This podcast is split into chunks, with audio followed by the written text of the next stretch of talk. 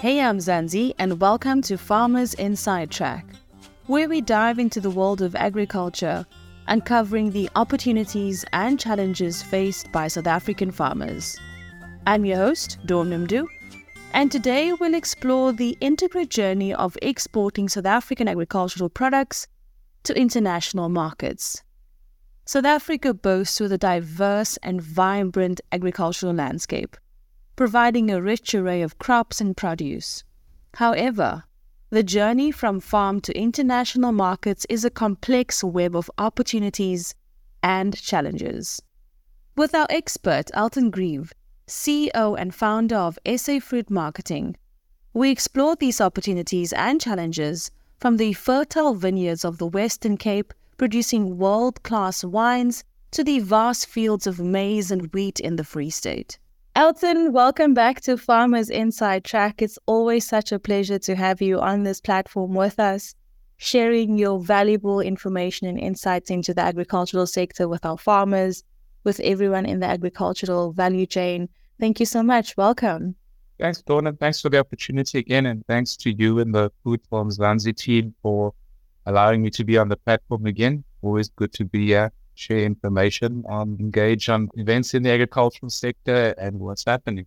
Now, you're the CEO and founder of SA Fruit Marketing, and today our focus is specifically, you know, about navigating Mzansi's agricultural exports for new farmers stepping into the sector, commercial producers already currently at a space where they can export.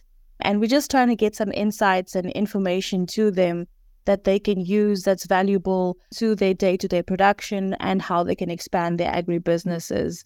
My first question to you is what specific agricultural products kind of holds the greatest potential for South Africa's export markets, and why are these products in high demand internationally?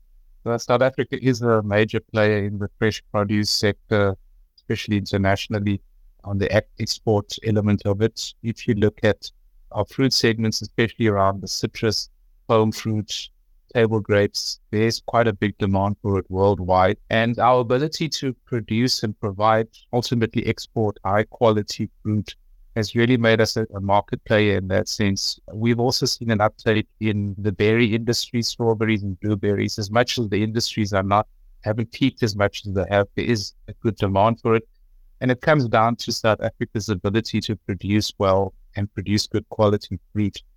We have seen obviously the challenges that are associated with the industry, but despite that, we've still seen high volumes and high demand for our fruit, especially in the citrus, pome, and table grapes in the berry segments. That's been one of the key elements is actually the uptake. As much as we've seen production increase, we've been sustainable in that area. Could you maybe elaborate on these hurdles or challenges faced when exporting South African agricultural goods to global markets, particularly in terms of the trade barriers and meeting international standards? Yes, there are numerous challenges, both domestically and for export markets. So, one of those on the domestic side has been our ability to overcome the load shedding element and then dealing with the logistics constraints. But despite that, obviously, one of the major challenges is market entry. How do we overcome the barriers? Not all new markets automatically accept our fruit. There's a lot of behind the scenes negotiations that go on. But if you look at the Middle East, Asia, Europe markets, there's a big demand for South African fruit, and we've been able to service that. Despite the, the politics with the false codling moth issue, we still have a high demand for our fruit. And the hurdles, at most often, I like to say that they're self-made in the sense that South Africa has the habit of tripping itself over with self-made problems, electricity, port challenges, truck challenges, and those are the kind of challenges that we have. But despite that, we are doing well we have seen this year that weather has played a role in some of the disruptions in, in the value chain, especially around the Western Cape area and the Limpopo area earlier in the citrus season. So there's there's a number of challenges that we overcome. And of course, what we do have is that South Africa does have a good customs authority, but it's a complicated game to get through. But for anyone going into that game, it can be done. We've seen good clearances. Obviously, one of the major hurdles that we are facing now is logistics. But also, South Africa has a very good quality control parameter, very technically advanced, and the quality standards that are processed by our authorities is good. So Uh, in getting good quality fruit out, we are able to do that. And I think our farmers have done a, a sterling job in matching the quality and being able to produce good quality fruit.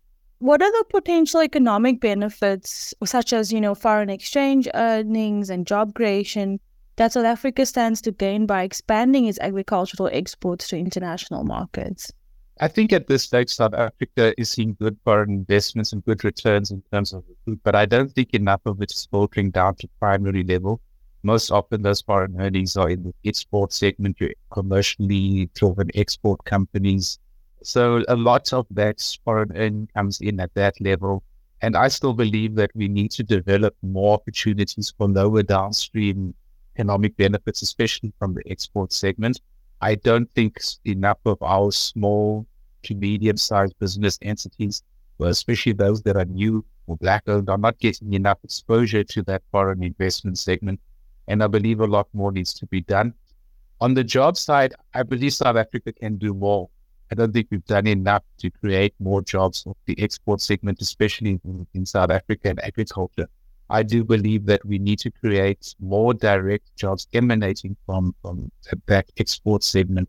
And again, I believe that South Africa needs to establish specific developmental programs for new entrants into the export market. I believe the market is dominated. I believe there are key players. And South Africa just doesn't have the ability to create the space opportunities for new entrants in the market. Many of them don't survive unless they have a network that does garner some kind of form of income for them, especially at a international level.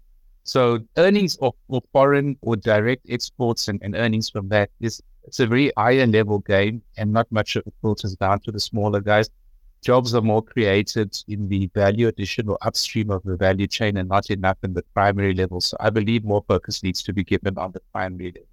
Elton, how do we realistically bridge this gap and how can we ensure that more black producers get onto the level that you're describing if we can just get some practical examples to our listener and kind of just figure out how they can upscale and, and become closer to these opportunities from my perspective and experience, the biggest barrier for black owned producers or black entrepreneurs to enter the export market or domestic. I don't think enough room has been given for black entrepreneurs or black producers to actually enter that market. And speaking to a lot of my colleagues who are in this segment, it's a very difficult game, especially in agriculture. It's a dynamic game. I don't believe enough support has been given both from the private sector and government to actually look at how do we create more entrepreneurs within the export segment, especially in agriculture.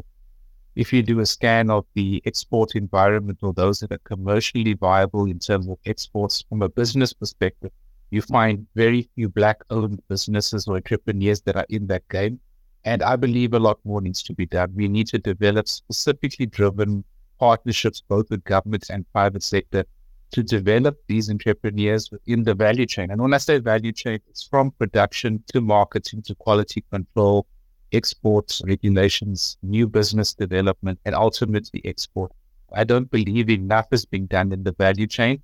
We've seen some statistics that have been around in the industry, but if you look at those, they are minimal. And you do not see any major black owned entrepreneurial businesses that are operating in that export field or commercial field that exports at large to uh, export markets for agriculture. So I believe a type of private partnership between the industries, various industries, the private sector, within the different value chains need to do more to develop entrepreneurial opportunities for people within this agricultural value chain and ultimately within the export value chain. A big part of it is also just, you know, ensuring sustainability. How does South Africa ensure sustainability and maintain, you know, fair trade practices in agricultural production to kind of maintain this positive global reputation while exporting to international markets? And how do we kind of fare comparatively with other countries in producing even on the continent of Africa? Fortunately, South Africa has a very good export parameter or export value chain and, and associations that look into the value chain look at the principles of operating effectively and, and within the principles of that if you look at, at organizations like the Fresh Produce Export Forum, the PPECB that assist in that regard. So you have grower organizations, commodity organizations, all ensuring or creating better platforms for more sustainable production, ethical business practices. But also, if you look at the regime in order to, to export your GlobalGAP, you see the there's a fair trade. There's a lot that goes into it. There's a lot of analysis, auditing to ensure that we remain compliant. But on the export side, we are able to maintain international standards. We've seen that with all the markets we go to, brand South Africa in terms of the export parameters, business principles. We do we do set a good precedent in that, and, and we, we have seen it We our major competitors in Europe and South America. We stack up very well in that, and I believe that from that perspective, our sustainability will only be hampered by domestic challenges. We have the opportunity to sustain our export segments in all markets. We've seen even with the Europe ban or the regulations placed on the false codling moth of citrus, we still overcome it and manage to still effectively manage our export segments in terms of citrus. I, however, believe that our biggest challenge to our sustainability is our domestic inability to maintain the value chain. And when I mean the value chain, it's logistics, it's uh, road infrastructure, electricity, domestic value chain elements that are just not being managed effectively. And I think that requires more attention in order to secure our sustainability in the long run. Yes, we might overcome certain elements in the short run, but I believe we need a more strategically driven approach to longer term sustainability at a domestic level so that it does not negatively affect our export uh, parameters or export abilities. Definitely. And then just, you know, keeping your last point top of mind, you know, kind of managing these complexities when, of our logistics and exporting of agricultural products. What investments or improvements are currently being made in infrastructure to streamline this process? I don't think we want to rehash many of the challenges that you've just listed, but just to kind of look at it and say, okay, this is the main thing that we should maybe focus on, and this is how specifically we should be doing it, in your opinion. And if you can give us examples of what's practically happening to change it. I think we're all really aware of the challenges that are out there, but what is good to note is that there has been a more collaborative approach between the private sector and government, especially to deal with our road freight um, side of things, the rail freight, and then, of course, the port challenges. It's good to see that as much as it's a bit late, it's good to see government and the private sector talking about it. We just obviously want to see more action on the ground. I think that from a logistics perspective, it is our biggest Achilles heel at this stage. But one takes uh, encouragement out of the fact that there is some movement between the private sector and government. I ever believe government needs to allow the private sector to come on more aggressively and assist in this regard. If you look at the the initiatives taken in Cape Town, in the new countries that are arrived in order to give more capacity to the port. We've seen active involvement of the government there to help resolve it. I believe that from a South African perspective, we can overcome them, but we obviously need a more collaborative approach between the role players in this. And I believe that we can do it. Hopefully, we can come up with a long term plan, not only to resolve the challenges in logistics, but also to create a sustainable and well balanced uh, plan for the next 20, 30, 40 years. And then just looking ahead, Elton, what strategies or initiatives is South Africa considering or implementing to further boost its agricultural exports on the global stage while ensuring continued growth and sustainability? Well, yes, that's quite an interesting one. Thanks, Dawn. We've seen a lot of uh, interest from our African partners. I think, especially after the Africa Free Trade Agreement, there's been a sharp focus on trade intra Africa products going from South Africa, especially fresh produce. We've also seen a lot of interest from countries like Egypt, Kenya, Tanzania for trade with South Africa within the agricultural space. We've seen also a good shift in terms of focus on the export opportunities to Asia, Far East, there's great demand coming out of Asia and far, especially the Far East countries to expand that market space. I do believe that a lot more focus needs to be given on a strategy to encourage or enhance trade interest intra Africa. I think the largest opportunities lie there.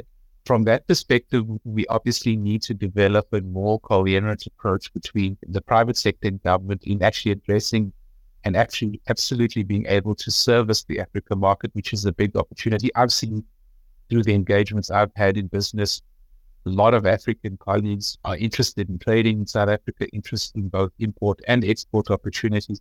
And I believe our focus has been too much on the major markets, Middle East, Europe, Asia, etc. And we haven't given enough attention to the Africa market, which holds major potential. So from my perspective, I've seen a lot of focus from a lot of exporters, a lot of producers to look at the Asia market as a counterbalance to Middle East and Europe. But I believe South Africa has the opportunities to continue sustaining those markets, but to also sustain and develop new markets, which is, is going to be a good strategy for next season in 2024. And then just a final comments from your side to our producers on the ground.